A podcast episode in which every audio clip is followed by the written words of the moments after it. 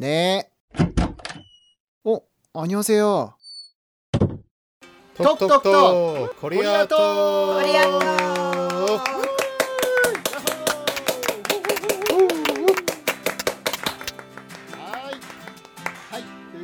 やってまいりました。コリアトーク第10回目。10人目のゲストですね。ことで始まりました。コリアトークですけれども毎回ね面白いゲストを招いてのトークをするということで今回も特別なゲストをお招きしております。JP さんはい。準備はできてますか？もちろんですよ。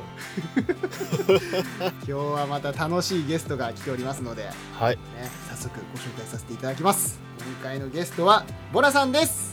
ああおそうせよ10回目切り板ということで。はい。よ最強肝臓バラです。よろしくお願いしまろすしくお願いします。おそうせよということで今日来てもらいましたボラさんですね。最強肝臓ということで。早速簡単な自己紹介が入ったんですけれども。はい。まあそのね最強肝臓って言ってるようにお酒が結構強いってことで間違いない強いかどうかはわからないですけど好きです。好きですね。好きです。好きです。はい。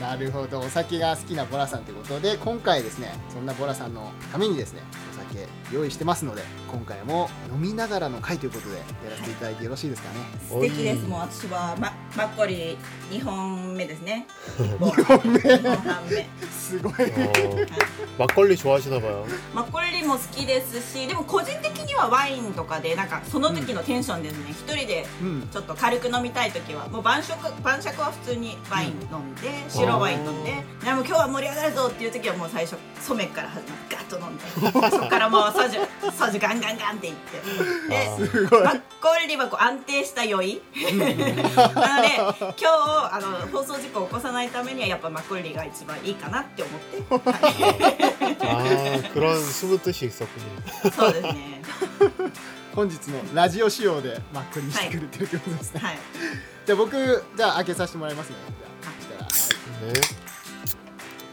じゃあ もうあのボラさん先飲んでるってことですが。あじゃあ改めて。はい改めて。はい。乾杯。乾乾杯。乾杯。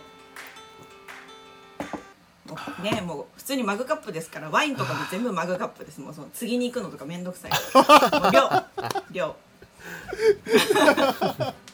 もうマグカップで全部済ましちゃうという。はい。あーなるほど。じゃあもう何でも飲まれるんですね。そうですね、うん。やっぱり若い時とかはうん。もう本当に生ビール。多分、うん。みんなもそうだと思うんですけど、うんうんうん。なんかな生くださいっていうのにすごいなんか憧れてて。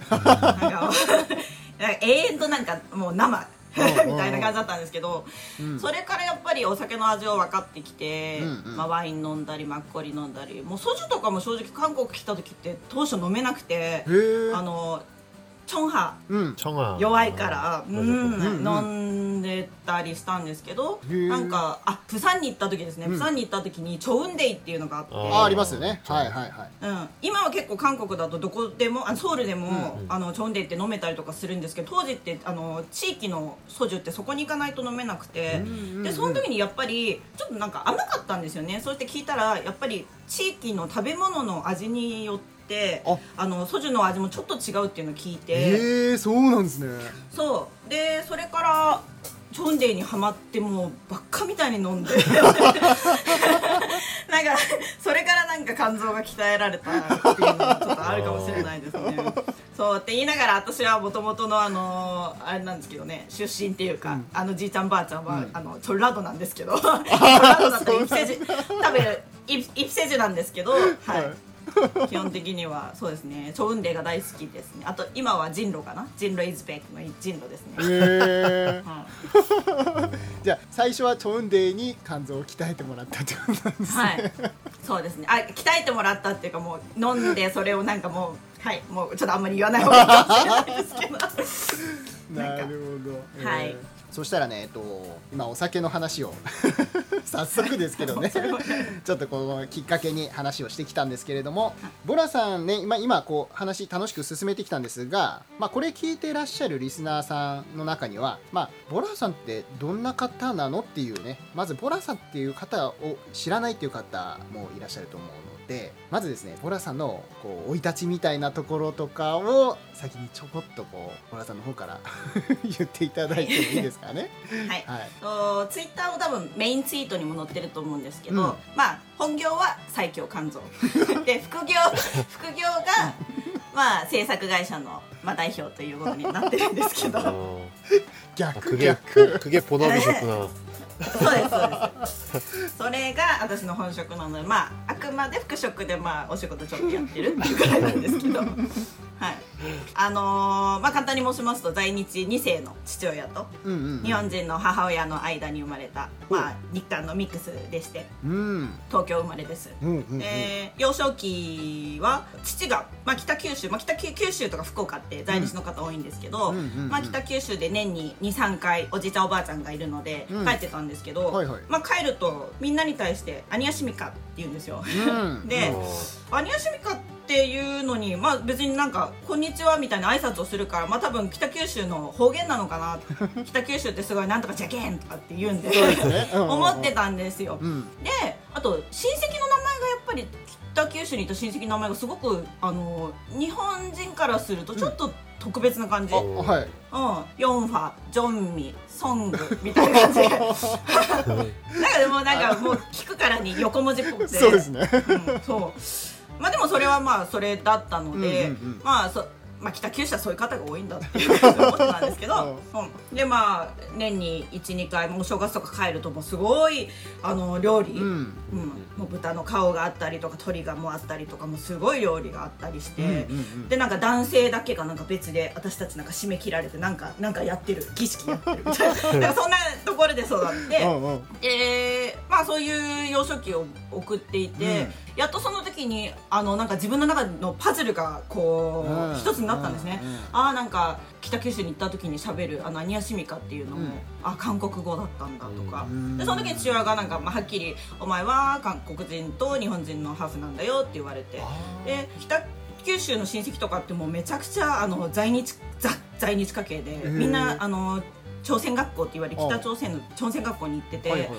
私もなんか訪問した時とかもみんなこうチョゴリを着てたりとかうんなんかいろいろこう文化的にこう衝撃はあったんですけど、うんうんでもまあ子供ながらにああ普通に東京じゃないからなんだっていうのでなんか完結してたっていうの うんそう。北九州はこういうもんなんだっていう認識だったんですね。そう。だから何とも思わなかったんですけど、うんうん。でも多分そこからいろいろ意識はし始めたんでしょうね、うん。やっぱり必ずこう年に23回チェサがあって、、うんうん、お正月プラスおじいちゃんおばあちゃんの精査があってで、うん、お正月もやっぱ1月1日朝7時ぐらいからするので、うん、友達とかといわゆる年頃になるとカウントダウン夜中みんなでお、ね、神社行ったりとか、そういうの好きだったのに、やっぱみんな朝まで飲んだりとかしても必ず6時までには家に帰って大盛りのこう手伝いをしてで7時から制作が始まるっていうの結局ずっとやってたのでやっぱりそういう葛藤もありましたけど、うん、じゃあ本当はそういうふうに過ごしてたかったけど 家の仕切り二人もやんなきゃいけなかったっていう。でもなんかいろいろそんなまあ葛藤もあったんですけど、うんうん、高校の時かな、うん、館って草薙剛が。ああもう今となってはちょっと懐かしいですけど、はい、だからその時に、うん、ちょうどあと2002年のワールドカップもその時期高校生の12年とかだったからなんか韓国って分かってても、うん、なんか地理とかで勉強したけどなんか韓国ってどんな国なのってもう全然分からなかったんですよ。同じ、うん、もううん。でなんかでもなんかその時にやっと初めて高校の時も、うん中学校まで朝鮮学校通ってた子たちが高校から普通の一般の日本学校に来る子とかもやっぱり何人かいたりして、はいはいはい。そこでなんかあ自分のこのなんか韓国人だっていうのって隠さなくていいんだって思い始めて。えー、あじゃあそれ高校の時ですよね、そうですね。うん。だからちょっと母親は保守的な人間だったんですよ。あの人間だったって生きてるんですけど。うん、でもなんか父親がそれこそ、あのー、6人兄弟のマンネアドゥルで。へえほいほいほいそう。で、まあ、その時代でうん。在日って、まあ、在日同士で結婚しなさいみたいな感じだったのにもう一人しかいない男が、うんうんうんうん。まさかの日本人と結婚したってもうすごいもう大ニュースですよ。家族の中では。うんうんですね。はあうんで母親はもうなんかもうちょっと抜けてるからあ韓国んどこだろうみたいな感じで結婚したらなんかもう小さから何から自分がせんといかんってうんうんうなってんですよねそうだからもう今でも絶対韓国人とは結婚するんじゃないって言うんですけど自分が多分苦労してきたから 제사 그 보통 일이 아닌데 진짜. 야, 어머니가 완전 쏟아서 어머니가 보면서. 고생 많이 하시니. 응. 진짜. だからしかもいきなり結婚して あのマンネアドレだから上に5人ぐらい언니가いるわけですよ 네, 음. 신의 그것도 띠우는 장난 아니고요. 어. 그, 그거 자체로도 장난이 아닌데 そう 이제 아들이 한 분밖에 안 계신 거잖아요. 저 음. 아버님. そう 그러니까 이제- そうですそうです 그렇죠. 아들이 이제 한국은 제사를 드리니까 そう 와 진짜 이게 엄청난데. うん、 아마 한국 여자라면 맞아요. 아무도 시집 안 가려고 했을 거예요. 食う出間から洗ったら。だからその母親がなんかちょっとあんまりなんか初めて父親がその韓国人だって知ったのも昔ってなんか免許証に国籍も書いてあったらしくて、うんね、なんかあの住民票みたいな感じ。私たちとか住所書いてあるじゃないですか、はい、でなんか国籍、韓国みたいな感じで。はっきり言ってしまうとうち父親私が生まれる前まで朝鮮籍だったんですよ。もともと韓国だったんですけどでもやっぱり昔って時代背景がはい。在日って、うんうん。キム・イルソンをすごくこう応援するっていうかすごく在日を支援してくれてたから、はいはいあのわざわざ戸籍はうん。チョルラドにあるのに、うん。北朝鮮籍を取って。で私が生まれた時にもう今はこうパスポートじゃん紙切れ1枚でどこにも行けないからっていう話で国籍を変えたんですけど、ん。だからその当時本当に付き合ってた当時になんかあの免許証がポンって置いてあって朝鮮って書いてあって朝鮮どこ？え？みたいな感じ。で でも私あの彼が好きだから結婚したいみたいな。そう。だからミラクルベイビーですよある意味。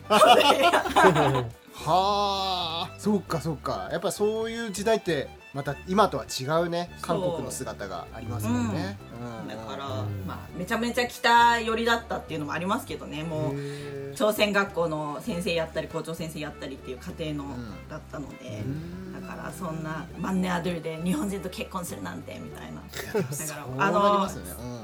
K p o p とか韓流の最先最先端はうちのあのアボジと無理だと思ってるんで私 어, うん。うんはあなるほどそしたらこんなんが生まれてきちゃったこんないや 근데 저는 어떻게 이렇게 한국에 처음 오시게 된 그 계기? あ 네. あ、うん 그게 더 궁금하니까. 私、 네. まあ さっき話した通りに、うん。まあ、高校生ぐらいの時にすごくこう自分がハーフだってことを意識し始めて、うんうんまあ、大学に入ったんですけど、は大学はあの英語コミュニケーションすごく私昔からマイケル・ジャクソンが大好きで、うんもう英語 英語が好きでアメリカに留学したいってくらいだったんですけど、うんうんうん。大学に入って二十、歳の時成人式の時に、私の一番上のおばさんコモが。 음. あのあなたも韓国人だからやっぱり韓国に一回行ってきなさいって言って、その一番上の子もおばさんの息子、だから私にとってはいとこですよね、はいはい。と一緒に初めて韓国にあの送ってくれたんですよ。チケットを買って。 음. で私二十歳の時に初めて韓国の土地をへえいいんですか？あそう地をなんですね。踏んだんです。うんソウル。うんうんもうその時はあのインチョン空港に降り立った時に、まあみんな言うじゃないですか。日本の空港に降りると醤油の匂いがするとか 韓国の空港を降りるニンニクの匂いがするって、うんうんうん。でもねあのー私本当になんかうちの実家がおじいちゃんが実家があの焼肉屋さんだったんですけど、はいはい。はなんかその匂いがした気がしてへなんかそう。でその時に韓国回って、で成人式のあのチマチョゴリを作って、うん。それがすごく私にとって大きな一つのうん。機会だったのかなと思ってそれからそれが二十歳の時で、まあ、大学も通ってたので、2年ぐらいあの新大久保に行くようになったんですよ。で新大久保でもなんかこう週末だけこうクラブみたいに音楽かけて踊るような、うんうんうん。そういう居酒屋とかもあったりして、うんでそこでまあ韓国人のお友達とかも仲良くなって、ああなんかすごく初めてなんか多分外国人とこう触れ合ったっていうか深く。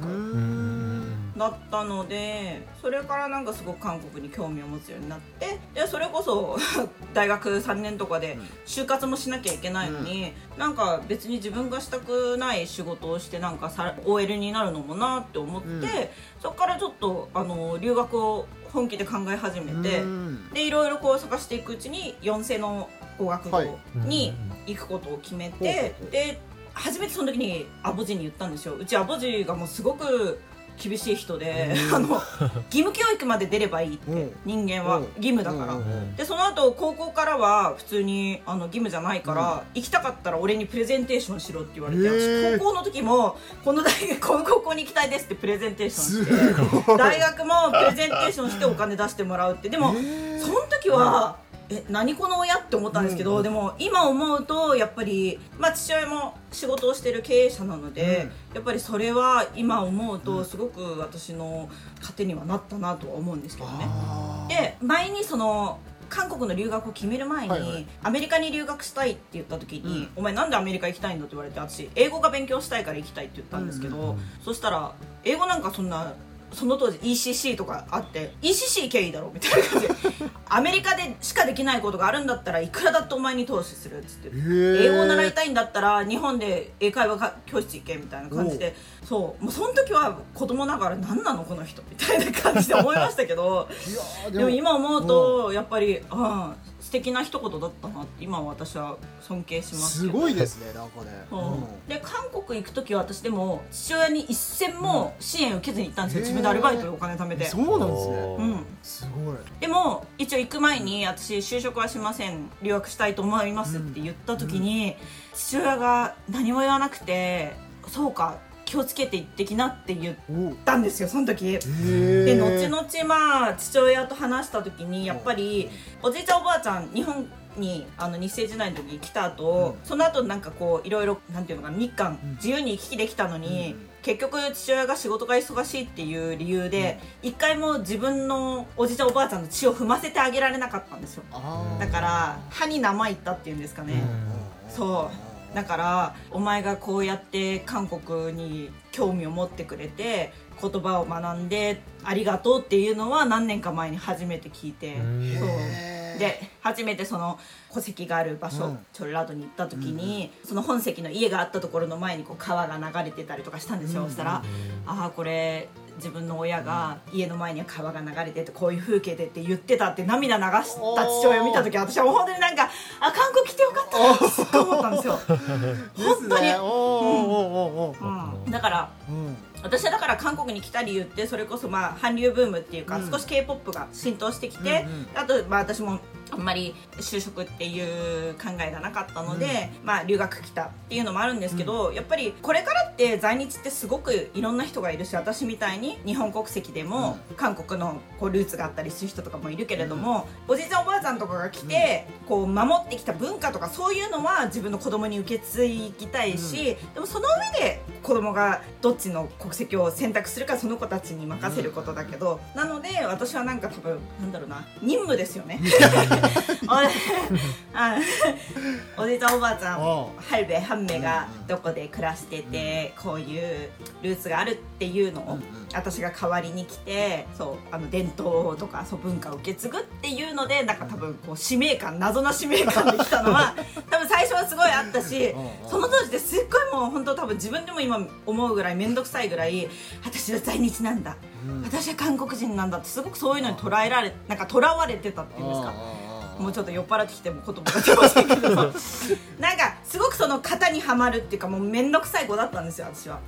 そう。なんかこう変に意識しちゃってたんですね。そうそうそうそう。でもなんかそういうことがあってなんかいろいろ生きながら別にそんなだってこオリンピック出たいために日本人が国籍変えるじゃないですか。猫ひろしだって変えたじゃないですか。なんか 国違うとか。そういうのあります。そう。よそう。だからいいんですよ。別に紙切れ1枚だしそう 음, 뭐 따라서 지금은 그쵸. 즉 국적은 그렇게 큰 의미가 없는 것 같아요. そうだから一つなんか任務っていうか私は多分すごくなんだろうな、まあ、日本人とかそういうわけじゃないけど普通になんか育ってもう完全に日本人の家庭だったらあんまりなんか自分の名前なんか名字がどこから来たとかルーツとかって探らないじゃないですか、うん、でもなんかたまたまこういう家庭に生まれてルーツがあって そこのこうルーツを探ってあこういうところで住んでたのかこうやって日本に来て頑張ったのかっていうなんかあるのはすごく素敵なことだと思うし、誰にこう在日の文化を知ってくれとか韓国じゃこうなんとか言うつもりも全然ないですし、うん。ただ本当に自己満で、うん、だから、あのー自分の代で途絶えたくなかったから、とりあえず韓国は勉強したいなと思って4世に。なるほどでそれでじゃあ語学留学ということで。4世に1年半通いまし1た年半通って、うん。ほう。で通った後どういう道を？ででもなんか最初は1年半通って帰るつもりだったんですよ、はい。でもなんかせっかく韓国語を覚えて、うんうんうん。こう意思疎通ができることがすごくなんか楽しくて、うん。このまま帰るのがもったいないなと思って、うんうんうんでその時にもうちょっといようかなって。やっぱビザの制限がないからなんか別に帰るなんかこう制限がなかったので。なるほど、そうで普通になんか残って、あの日本語の家庭教師とかをしながら生計をつないでたんですけど、うん。まあそれも暮らせる額でもなかったのであちょっと 本当に調子にチャリョって マジで仕事せんとあかんと思って その時に初めて入ったのがいわゆる制作会社だったんですよ。ー。あの番組作ったりとか、はいはい。でその会社は日本との取引があって、日本のいわゆるケーブルテレビで、あの固定の番組があって、うん。エンタメ番組があって、そこにこう毎月 k p o p だったり K ドラマだったりとか、うん。K ムービーの紹介をする会社だったんでそこに応募したら、まあ運よく受かってお仕事させていただくことになって、うん。でそうですね。初めてそこで韓国で社会人としての生活をあ始めーて。その番、えー、と制作会社が一番最初のそのなんていうの仕事の始まりっていうか。そうですね。あでそこに入った時ぐらいにちょうどなんか日本からもちょっとこういうアルバイトしてみないって言って連絡受けたのがうん。コンサートの舞台通訳みたいな感じで。で制作会社の方でも俳優さんのインタビューとかして私今でも覚えてます。もうこれは 言ってもいいと思うんですけど、チャスンオンっていう俳優さん、うん。チャスンオンっていう俳優さんが初めての私のインタビューの芸能人だったんですね、おなんかもうすごく素敵な方で、わあ芸私あんまりこう芸能人とか興味ないんですけど、はあ芸能人だって思ったのがそこでおうおうおうそうあチャスゴン멋있죠 って思ってそうかっこよかったですそこでじゃあ初めてというかかなりこう芸能界を感じたんですそうですねでその時はまあインタビューをして、そういう韓国語で話されたことを私たちが翻訳をしてあー字幕を作って、はいはいはいであの映像に乗っけて日本に納品するっていうそういう会社だったんですね、へ でそこに1年半ぐらい勤めたのかな、うん。で辞めてそこからはちょっとフリーランサーっていうか日本側からもそのコンサートの通訳しないかとかそういうのがあってで初めてコンサートの通訳したのが、今はハイライトっていう名前に変わってますけどビーストっていうグループがいたんですよ。はいはいはい。はい でその時本当に単純にビーストのイギガンっていうメンバーがすごく大好きで、え かっこいいいなと思って。でそれを知ってた友達が「いやこういう案件あるよ」って言って呼んでくれたんですけど、うん。その時に監督と、まあ、助監督って言って、うん。監督はコンソールっていうこうなんていうか指令台みたいなところで指令を出すんですよ、はいじゃあ誰もう準備できたはいじゃあ行きます。はい次の曲みたいな指令出すんですよ、はいはいはいで副監督はメンバーの横について「はい洋服着替えました」とかそういう指示をしてそうコミュニケーションしてで私は副監督の方についてたんですね、はい。はでもう本当にその時にイキガンっていう方が横にいて、もういろいろこう目の前で見ただけでもう私本当にもうもうクラクラしちゃって ダメだと思いながら、うん。でもなんか初めてそういう現場っていうところに行って、うんうん初めての現場が横浜アリーナだったんうんですけどへ横浜アリーナって知ってます？最初椅子とかないんですよ。もう本当にうん。平たいただのリンクなんですよ。そうなんですね。そこから作るんですでねでそっからなんかこう自動でこう上がってうんあの椅子を並べて舞台を作ってっていうそういうなんか過程を見た時にすごくワクワクしておうなんかああこういう私たちってやっぱり観客だからできたものを見てるけど、うんうんあこうやってできてくんだっていうのすごくワクワクしおうておうおうそうその時にすごくなんかまあ息がも息がんでしたけどなんかワクワクしました現場にいた時に初めて。 아 あ 그러셨구나 うん 그러면 그 현장에서 그러니까 일본 스태프들하고 한국 그 연예인의 그 의사소통을 맡으신 거죠? そうですね大体あの基本的にこう韓国のアーティストが日本でコンサートをする時って、大体まあツアーの中の一部なので、はい監督とか助監督、 음. あと、まあ、音響さんとかはまあ大体もうごっそり来るんですよ。あ 그쵸 ーうん 한국 스태프들을 다 데리고 오는 거잖아요. そうですそうです。だからで一部でその、まあ、日本でやるから完全に任せても音響でも音響の人とかもこうあのやり取りしなきゃいけないんで日本の音響さんも入って、うん。あのやり取りするっていうのがあるのでそこのポジションに大体一人ずつ、うんうんうんあの通訳さんがつくっていう感じであーあの進行していくのがはい多分スタンダードだとは思うんですけど、うん 그렇구나. 아 이- 그것도- 왜냐면 음. 그 사실은 저희 재수 씨, 제 동생의 그러니까 와이프죠. 분이 이제 그런 업계에서 일을 해요. おお、 그래서 요즘에는 코로나라서 공연도 없고 이런데 음, 한창 음, 이제 음. 많이 올 때는 제가 이제 일본에 있었을 때 일본으로 이제 가수 재수 씨는 이제 세션이거든요. 이제 키보디스트라서 음. 음. 아. 콘서트 있고 하면 거기 같이 껴서 오는 거예요. 응, 응, 근데 한 번씩 응. 일본 왔을 때 같이 만나서 밥 먹고 막 이러니까. 하이 하이 하이 하이 하이. 이제 그런 얘기도 듣고 그러면은 보면은 이제 한국 가수들이 올 때는 한국인들 세션이나 하- 한국 스태프들을 다 이제 데리고 오니까 음. 거기 사이에 이제 항상 이제 어떤 통역이나 이런 게 필요하겠죠. 음. 근데 이제 그렇게 일하시면서 어렵고 이런 건 없으셨어요? 통역적으로? あーでもやっぱり今でも思うんですけど、うん韓国語とか日本語って言語って、 음. 네. できない方って「えなんでこんなの分かんないの?」って言うんですけど、 음. 日本語でも同じじゃないですか業界用語とか専門用語って、うん 맞아요, 同じ日 맞아요.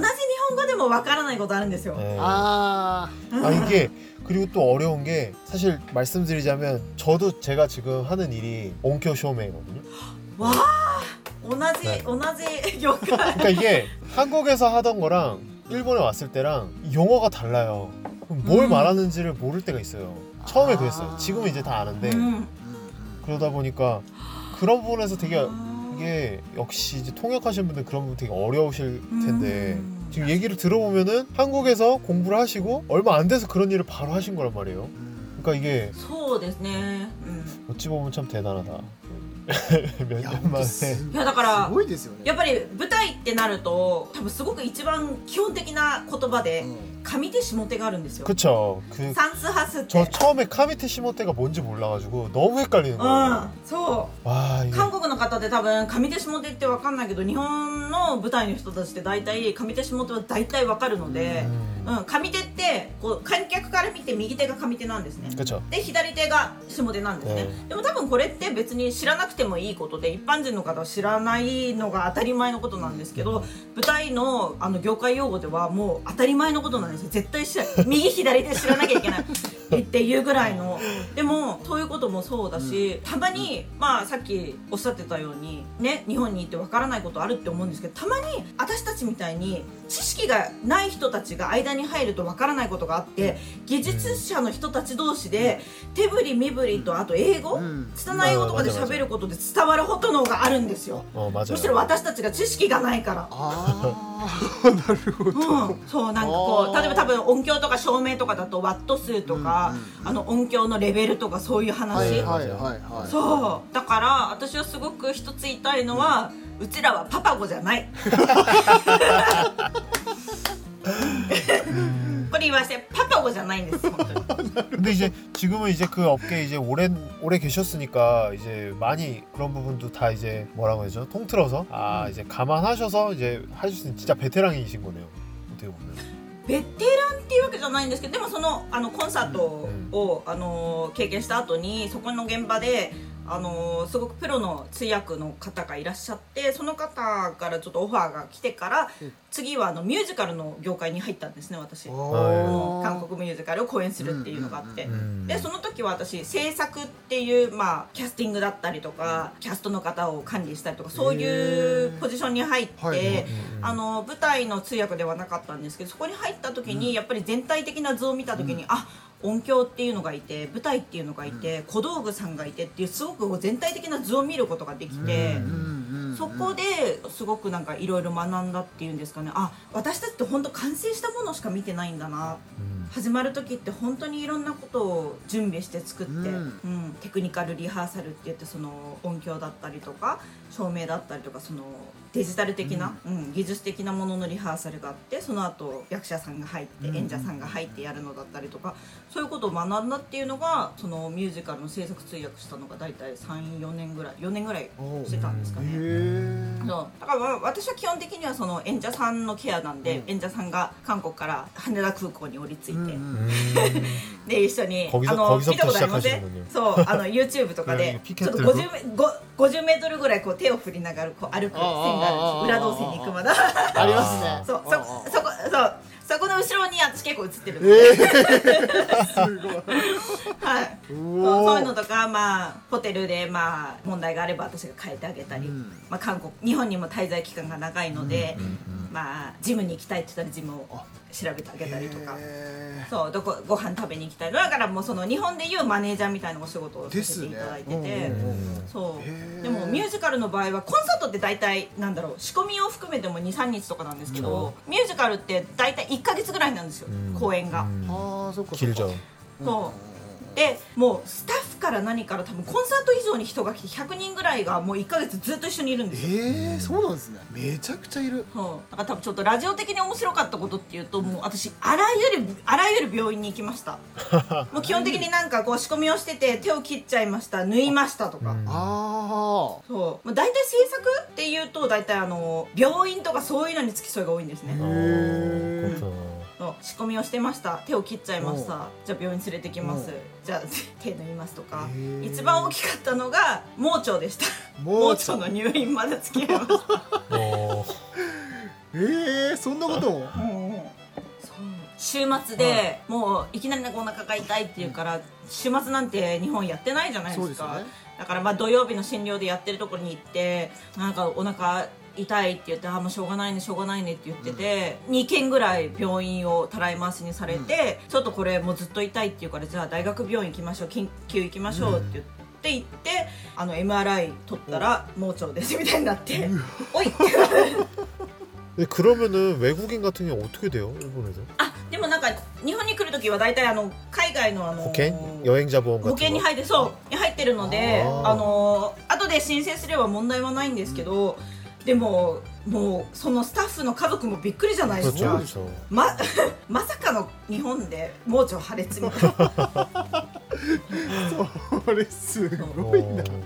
私本当になんか自分あんまり本当に私私自身が元気なんであんまり病院行かないんですけど、うん、制作とかマネージャーやりながらすごい病院はもう任せてください。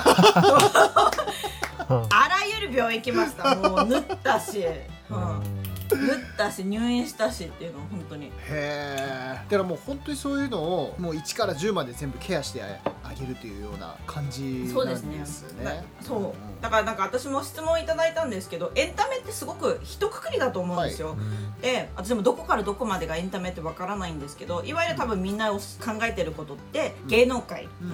うん。のがエンタメと思うんだと思うんですけどそうそう。そうカメラさんうん。音響さん、はい。あと制作っていうのはもうディレクターとかいろいろこう、うん。本当にお水を準備するとかそういうのもあるしはいはい。いろんなポジションがあるから、うん。エンタメって多分人によって合うものって違うと思うんですね。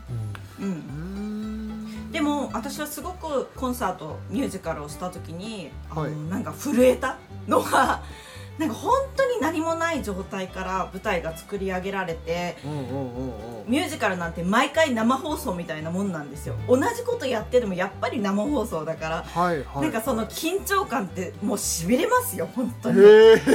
マジで。うん。だから もう一回一回がもう本当になんて言うんだろうな失敗するかもしれないっていうその緊張感を抱えながらもうんこう一個一個成功させていくっていうか、 그 다 이제 딱 끝난 다음에 그 성취감이 말로 할 수 없죠. うんああなるほどそっかそっか 그리고 이제 있어요. 어쨌든 그 말로 표현할 수 없는 그 희열이라는 게 있어서 うん 그래서 うーん 되게 일은 고되고 힘들 때가 있는데 うん 그만둘 수 없는 그런 なる 이, ほ 업, ど 이 업계에 있는 사람들은 おうおうおうおう그런 게 ど 있어요. うなんだろうこれなんか多分ラジオで言っていいのかわかんないけどはいはいげ現場にいる人たちって多分ド M だと思うんですよ、 어, 약간 그런 그런 게 있어요. 약간 진짜. 됐어요, 네, 네. 있어요. 진짜. もうねだってあの多分本当に私がこれ放送するっていうのでなんか言われるとあれですけどあのなんていうんですか労働基準法ってあるじゃないですか一日何時間っていうのはいはいもうそんなことぶっちゃけ無視ですからうんでそれでもうんなんかもうみんな そう。めちゃくちゃ疲れててもう眠いけどでもなんかその本番のためにでも本番の時うん。本当にしびれるんですよ。もうめちゃくちゃみんなレッドブルとかモンスターとか飲みまくって もう本当いししもうもうもう女男も関係なしにもうみんな大体朝はすごい決めてきてるのにもう途中がみんな帽子かぶってもう髪も洗えないもう そんな状態でもなんか一つの作品うん。その生放送だったりとかあのミュージカル作ってああ終わったね。多分その前にはすごくいろんなトラブルもあるし。うん。もう言い合いもあるし喧嘩もあるけどでもやっぱり一つの作品作った後に「よかったね今日なんか無事に終わったね」っていう達成感ってマジで多分ド M の集まりです。本当に。うん。そこの最後のその一番その感動するというかそうね。もうそこのためにどんなきついことでもやっていけると。うん、だからすごくこうエンタメに興味ありますっていう質問とかすごくもらうんですけど、もうド M 大大歓迎ですよ私は本当に あー。だからそのボラさんはその制作指揮みたいなところも関わってはいるんでしょうかね。そうですね。だからその一番最初に韓国であの制作会社で最初はもう本当に翻訳と、まあ、通訳とかそういうあのあ字幕作成っていうのをやって、まあ、そこからちょっとご縁があって、日本での案件、うんミュージカルとかそういうのやらせていただいた時は基本的に全体的に演者さん、キャストのケアだったりとか、うん。そういうことやらせていただいてて。うん。でその後に1年ぐらい私本当にもう超ニートだったんですよ。えー。そう。なんかそのミュージカルの案件もちょっと途切れてしまって、うん。でもうちょっとどうしようかなともう細々とアルバイトをしながらもう本当そのその日暮らしですよ。そうなんだ。でもお酒はやめられないしお酒のお金は出てくし。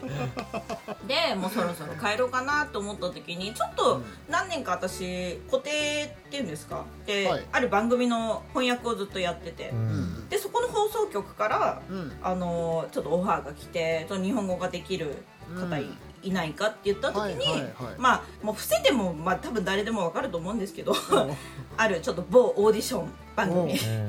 そう。日韓オーディション番組のちょっと制作陣にの中に来てくれないかっていうお話があっほてその時にまあじゃあ分かりましたって言ってもその時は全然何も考えずもうお金お金お金。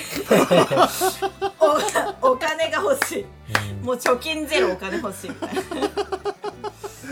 でもそのそれに何て言うんだろうアイドルっていうんですかね。それにこう、うん。オーディション番組に出てるそのアイドルがどうこうっていうことは全く考えてなかったというか。そうです。もう 多分私のまあツイッター見てる方って大部分知ってらっしゃるご存知の方もいらっしゃると思うんですけど、うんうんもうそもそもそのオーディション番組でコラボレーションする子たちって私たちの世代よりもっと若い子たちなんで、はい。多分本当に全盛期って子たちじゃなかったんで全然知らなかったんですよ、うんもう名前しか知らなかったんで、でまあやりますって言ってやったんですね。はい。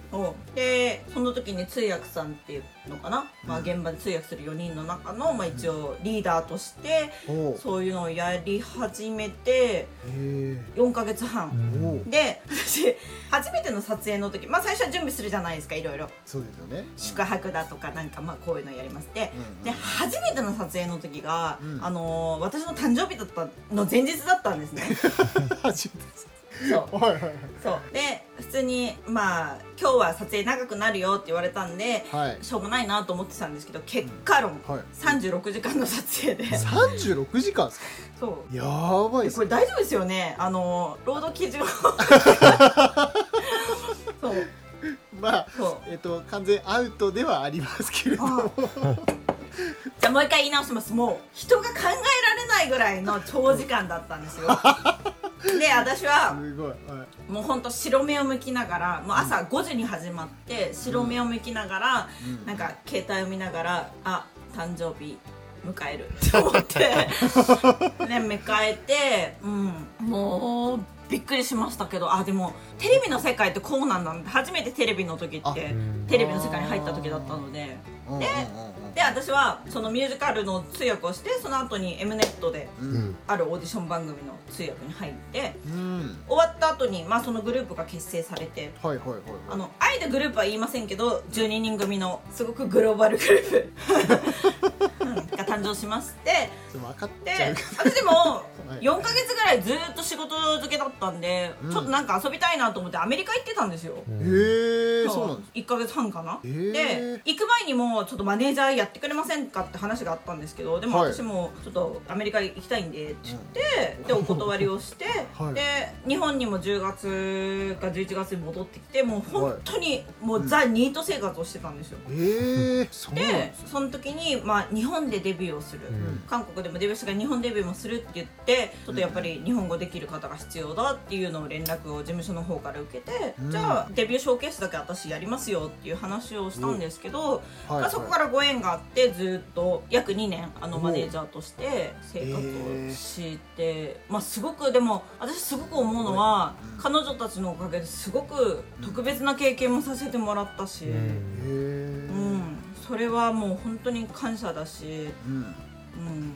その特別な経験っていうののちょこっとだけ聞かせてもらったりとかってできるんですか？あもう全然教えます。あのなんだろうな。私すごく感謝してるのはやっぱり、、はい。ろんな国に行けましたよね。あのコンサートだったりとか、はいはいはい。目をパッて開けた起きて開けた時にうん。えここはどこ？私は誰ってなったのが 本当に初めてでした。私もすごい海外旅行もするんですけど本当にそうなりました、一昨年の6月かな東京に家があっても家に帰ったの2日だったんですよ。えー、2日？うん、そう。あの日本のマネージャーだったんですけど、はいはい。でもこう行ったり来たりが自由なので、うん。韓国にメンバーたちがいる時に来て、うんうんまあ、こういう活動してますっていうのを報告をしたりとかしたりして、うんうん。だから韓国行って朝便で帰って家に帰ったけどそのままパッキングしてもう羽田空港から帰ってパッキングして また羽田空港に行っての 羽田空港のなんか深夜便でなんかタイに行って。なんかタイに行きながらもでまた朝便でタイから帰ってきての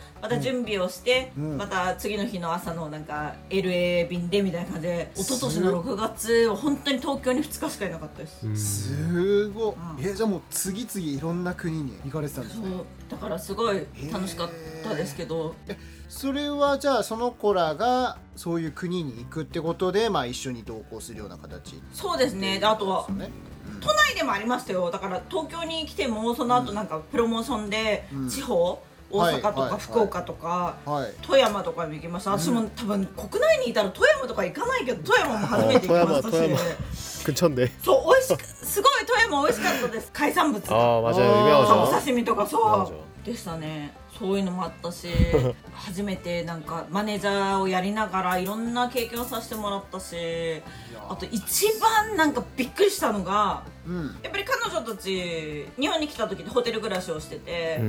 음. で本当にギリギリ帰る日までスケジュールをこなすんですよ。で朝こう車に全部荷物も積んでスケジュールをして、で羽田空港に行くんですけどうんうん羽田空港のチェックインっていうのは代理チェックインでもできるんですけどうんうん。荷物って大体なんか本人はチケッティングしたんだったらもう30分前とかでも普通に搭乗できるんですけど、うん。荷物って大体1時間前に到着しないと荷物って送れないじゃないですか。ね。うん。そう。で、まあ、到着はして彼女たち乗れたけどうんスーツケース16個残る事件みたいなのが3回ぐらいあって。えー、やばいそれ。そう。え？みたいな。そう。あの乗せられますけど、うん。これは送れませんみたいな感じで。え？と思って。えー、それどう解決するんですか？それは。で私あじゃあお金払うのでこれだけ送ってくださいって言ったらでもこれを送ってもうなんか韓国の空港金浦空港で人って渡すっていう業務ができない。誰か一人行かなきゃいけないですって言われて。お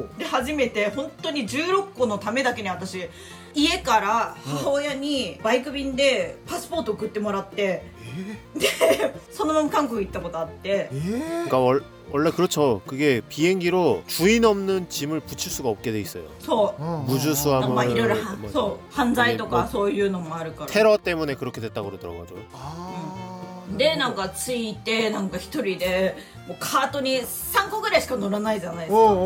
だからもうなんか5台ぐらいやっててなんかもう普通に あの金浦空港の人が「えちょっとあんた誰?」みたいな「あこのグループです」って言ったら「あさっき言ったね。はいはいはいはい」みたいな感じで。えー。なんか金浦ってすごく狭いんで、うんなんかそういうアーティストが来るのって多分慣れてるので。あなるほど。そう。でそれが3回ありましたね。だからそれから私いつもなんかパスポートを持ち歩くようになりました。いつでもなんか出動できるように、なるほど。うん。パスポートは必需品ですもんね、うん。うんうんそうあーすごい事件あるんだできるんですねでもねそれ。うん、もうすごいなんかいろんな国にも行かせてもらったしいろんな体験をさせてもらったしすごく素敵な経験でしたね。うんはあすごいですね。もうそれ一緒にそのいろんな国に行ったりとかはい。そういうことってまあされてる中で一番印象に残ったまあいい意味でもいいんですけど悪い意味でもいいんですけど なんか一番これは印象になかったなっていうこう事件だけではなくても何かこう踊ってあったりするんですか？印象に残ったっていうかなんかすごくいろんな国に行ったからこそ、はいはいはい。国によって人気なあのメンバーが違う。なっていうのはありましたねへえうんそうか。うんあそういうのあるんですね。なんだろうなこう日本だったらまあそんなに大差はないですけど、うんうん。日本だったらこのメンバー韓国だったらこのメンバーでもなんかこうアジアに行ったらこのメンバーアメリカに行ったらこのメンバーっていうのがやっぱり完成で違うなっていうのはうんうんうん。やっぱり感じましたしそれはびっくりしましたね。あやっぱそういうのって結構あるんですね。うん。あでも私も全然そんなことは思わなかったんですけど行行ってみてあやっぱりそういうのって国によって違うんだなっていうのを思ったし。じゃあもしその国によって違うっていうのが分かったら、うん。この子この国ではこの子人気だからセンターとかなんかそういうのあったりするんですか？そういうのはないですけど、あの言語的に例えばこの子は英語が得意だったりとかこの子はなんか日本語が得意って言ったらその子にちょっと喋らせようっていうのはあるかもしれないんですけど、はいはいはい。でも私はなんか、うん。私日本のマネージャーだったんですけど、うん。いろんな番組に出演させていただいたんですね。バラエティーも行きましたし。まあ、歌番組はもちろんですけどいろんなんでしたんですけど、わざとうん。日本語が苦手なメンバーを押せ押しました。へえわざと？うんうん。でまあ一応私がこういう質問来るからこう答えなさいっていうのを教えるじゃないですか。でも日本の芸人さんって拾ってくれるんですよそれを。うまく。うーん。だから私はむしろ日本でなんか日本語があんまりできないから、うん。まあ認知度じゃないですけど、うんうん。あのあんまり知られてないっていうのかなあんまり目立たないメンバーをあえてうん。テレビ番組で出させるようにすると、あうん。こういう子もいたんだって。だってうち12人もいるんでうんうんうん。ですよ。ねそう。そう。だから日本人メンバーが日本で目立つのは当たり前だし、うん。うん、だったら韓国人メンバーの目立たない子はあげなんか押してあげたいし。ん。韓国でも逆になんか日本人メンバーだからむしろフューチャーしてくれる部分もあるから私はなんかみんなに機会を与えてあげたいな日本語喋れるから韓国喋れるとかじゃなくてあのー私全員が好きだから。はあ。だから押してあげたいなっていうのはあったからうん。やっぱりメンバーからはあこんな難しいとか言われるけどいやむしろやりなよっていうのは押してたのはあったかなって言われましたね でもそういうのがあってグループがうまくこう軌道に乗ってってっていうのがあったんでしょうね。どうなんでしょうね。よくわかんないですけどそれは。いや絶対その力はあったと思いますよ。でも少しでも日本で活動した時に私が力になれてたらいいなって思うしうん。本当にあれですよ死ぬ時にあこんなマネージャーがいたなって思ってくれれば。私はそんなもんですよ。いやーでもすごいですよね。だからこのまあこれねここまで喋ってるとだいぶ気づいてらっしゃる方もいると思うんですけれどもこんな大人気のねあのグループのマネージャーやるっていうこと自体がまあまず誰も経験できないことじゃないですか 普通に考えて。だからこれはすごい唯一のでもちょっとメインがこれじゃないんですよ。こののマネージャーがメインじゃないんですよ。私は今の 事業主の方がメインですからね と思いません。それってあのだからグループのマネージャーっていうのは一回そこで終わってあでも終わる前にだからそれを言わなきゃいけないですよね、うんそうそうまあそのグループのうん。マネージャーをしていろんな経験をさせてもらいまして、そうそうそう、うん。でもこんな世の中、うん。コロナっていうこんな状況になってしまいそっかそっか。そのメンバーたちが日本に行けない状況になってしまったんですね、うんうんうん。で、もう今でも覚えてます。3月の15日かな16日かな。はい、ちょっと韓国で収録があったのでうん、行ってこいって言われて私行ったんですよ。はい。ででもなんかもうあと何日で日韓のなんか行き来ができない渡航制限がかかるみたいなこと言われて、うんもう主任にもなんかもうあんた行かない方がいいわよみたいなこと言われてて。でもまあなんか謎に使命感あっちは行くみたいな。おうそうそうって言って行ってでなんかその収録も終えてだったんですけど本当に帰る日に、もう日本韓国ビザがないと行き来できませんしかもビザある人は剥奪されますみたいな記事が出てえやばいうちグループに日本人もいるのに剥奪されたら日本に強制送還みたいになっちゃうんで。ちょっとこれやばいですよねって言ったら「あじゃあボラちょっと韓国に行ってくれないか?」って言われて上司から。そうだから2泊3日の出張だったんですけど普通にうんホテルで1週間いて、ん。でその時からすごくコロナがいろいろなんかもう状況が変わってこの人はなんか行ったり来たりしちゃいけないみたいなことがすごく入国出国制限がすごく出てきて何これ何これになって、私本当に2泊3日の洋服だけ持ってきたんですよ本当に。200もう本当に。本当パンツ2枚ブラジャー2枚みたいなの。足りない。で明らかに。え1週間が2週間になってうん。2週間が3週間3週間が4週間になっていやこれやばいですよねってなった時に、うん。いやちょっとうちのメンバーもなんかいろいろこうグッズとか作らなきゃいけないから写真撮影もしなきゃいけないって言われて、まあ、韓国で撮影しなきゃいけないからお前いろみたいな。こと言われて、おういやこんなホテルにずっと泊まってるのマジでお金かかるしと思いやってそうですよねもう人生初の Airbnb みたいなのやって。そう。でいてそれが 3, 3月から4月になってでうん。それでもう Airbnb にいながら、うん。初めてのなんかポラロイド写真生写真を作るみたいなで。お前がなんかオファーしろみたいな感じでえ私全然わかんないんだけどみたいな感じで。もう手当たり次第もう知り合いのなんかカメラマンとか探してでやってとりあえずまあそれは案件が終わって。あで なんか済ませたんですねでも。すいませんなのすごい。もうさそう。でもそれも飲み友達だったからあ酒飲んでてよかったな なるほど。あでもそこで聞いてくるわけですね。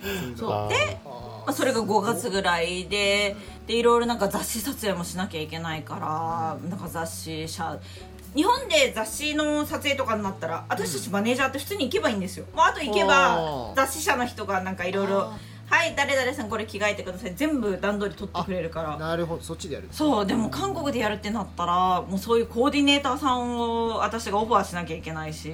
ああなるほど。いろいろそういうことをやってはい5月、はいはいうん。で6月になった時に私なんかもう3月に来た時私うん。ダウンジャケット着てきたんですけど、もう本当に暑くて死にそう。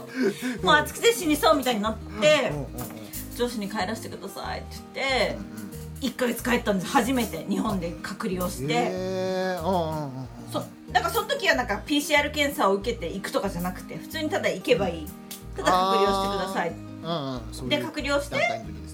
で隔離をした後に戻ってきてその後はまあ PCR 検査を受けてみたいな。2週間隔離でっていうのをやって、でその時からなんかもうやべえなもう私ここにいなきゃいけないわ。さっき言ったじゃないですか私、うんもう日本に帰ろうと思ってて、もう日本で暮らそうと思ってて暮らしてたって言って、そうだからまた来なきゃいけないんだと思って腹くくってちょっと荷物まいっぱい持ってきて そう7月に戻ってきた時に、うん。まあ、その時も Airbnb だったんですけど、うんうんうん。2ヶ月住んだ後にもう普通にもう契約しようと思って家を契約してそうでも、そのおかげでうん。8月にその子たちはフルアルバムを出してそれもレコーディレコーディングだとかうん。それだとかは全部やりましたし。ですよね。だからそれの準備とかも、まあ、僕はレコーディングのそのどんなのかは知らないんですけどいろいろ準備があると思うんですよね。メンバーも多いですしね。だからまあ日本のアルバムなので日本語の歌詞あるじゃないですか、それをハングルに全部書き直したりとか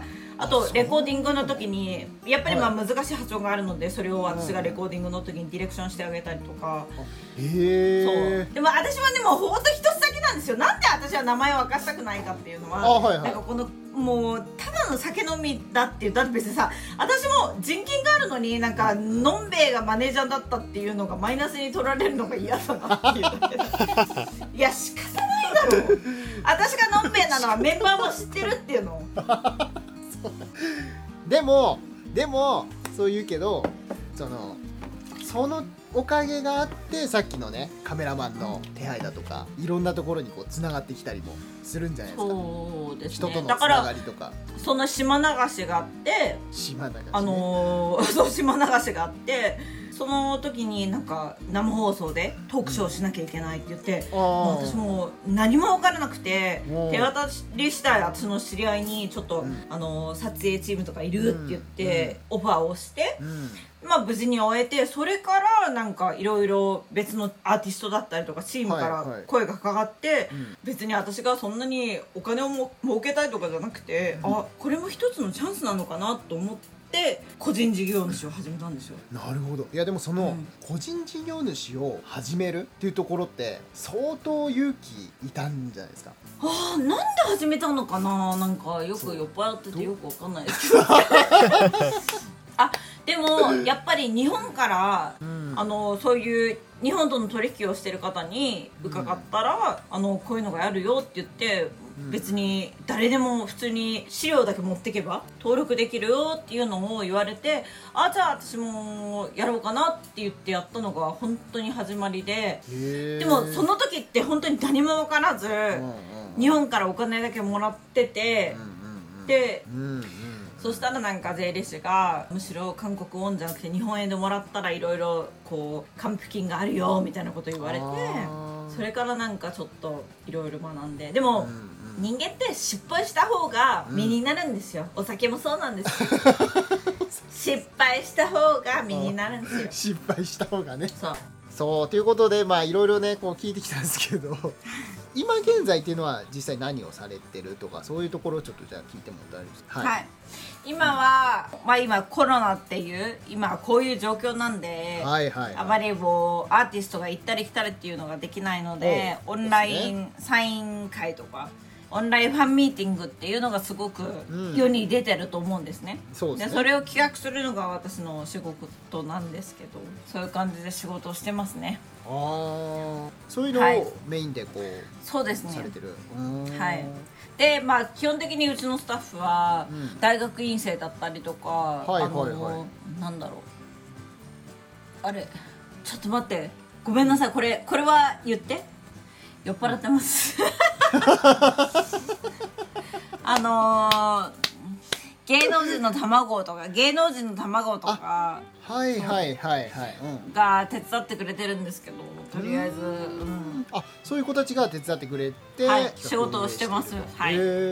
なんかもう私一つ言います。もう今日ねもうグダグダなんで もうあた 私に言いたい私と会いたい人は DM を送ってください。しかも DM を送ってくださった人とは会いたいですし、はい。そうして私は会ってお酒を飲みたいです、もう酔っ払ってダメですね。ダメですか。いやでも本酔っ払ってダメですじゃないんだよなんか。いろいろ言える言えることはあるんですけどやっぱり、うん。あの公共の場で言えることっていうのはやっぱ違うから。当そうですね。言えることと言えないことっていうのがありますからね。いや今もねこう話してる中で言えることはねそれで言っていただいてるんですけど残念ながらカットになってる部分っていうのがすごいあるよね。そうすごい、まあ半半分じゃなくて多分80%ぐらいあるよ。そう80%あるよだからすごい申し訳だから私言ったの。今日ねあのーはい。佐藤さんに、うんうん。あのオファーを受けて私はいはい。喋れるけど、なんかもう、うん80%ぐらいオフになるから本当に申し訳ないなと思って、もうそうそうそう。いやそう私が面白くない人じゃないのに。いや面白い人なのは十分伝わってます。その上で言えない話が多すぎて今だ回は。かちょっと。らだから。これね本当にちょっといっぱいカットしなきゃいけないかなっていうだからあの続きはウェブでっていうのやろいや。本当にごめんなさい。私酔っ払ってます。ごめんなさい。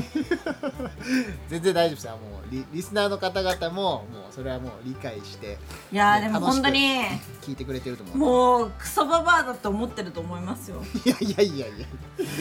そうじゃなくてもう楽しくてね僕も今もうこれビールね飲んでもうワイン今3杯目に入るんですけど。じゃあ早く終わらせてうちらもうこのオフをした後に飲みましょう。もう一回飲みましょうか 3次会みたいな感じでね。そしたらこれ最後じゃあはい。これからそのだからボラさんがなんかこうしたいこととか例えばね、はい言います。そういうこととかなんかこうリスナーに伝えたいこととかあったら、はい。今ってあのーコロナでうん恋人同士で会えなかったりとかってすごい大変な時期だと思います。うん。でコロナを契機に、はい。あの結婚された方ってすごい多いと思うんですよ。ああうん、なんか韓国に来てでもなんか私韓国に来て韓国語喋れないしっていう人がいるんだよ、うん、うん、いやもう私がビシバシだけど 本当に。うちのうちの会社で雇うぞこの野郎。マジで。い やどうぞこの野郎と。本当に。あしかも本当に 本当にもう男だけに頼るな。人人間生まれるも死ぬも本座だ。本当だ。うん。本当だ。だからもう頑張ろうぜ。もう酔っ払いだけどあた私を信じるこの野郎。うわ力強い言葉ですね本当に。うんうんうん。だから本当に頑張ろう。マジで、うん。じゃあ締めましょう。そうですね。はい。あしえもう締めて佐藤さんと飲みますよ私はあなるほどね。さよならさよならさよなら。ちょっと待ってください。じゃあそしたらえっと最後、最後ということで最後のはい。締めということで、はい。何？えー今回のゲストはボラさんでした。最強肝臓ボラ。オッケー。ありがとうございましたはいということで。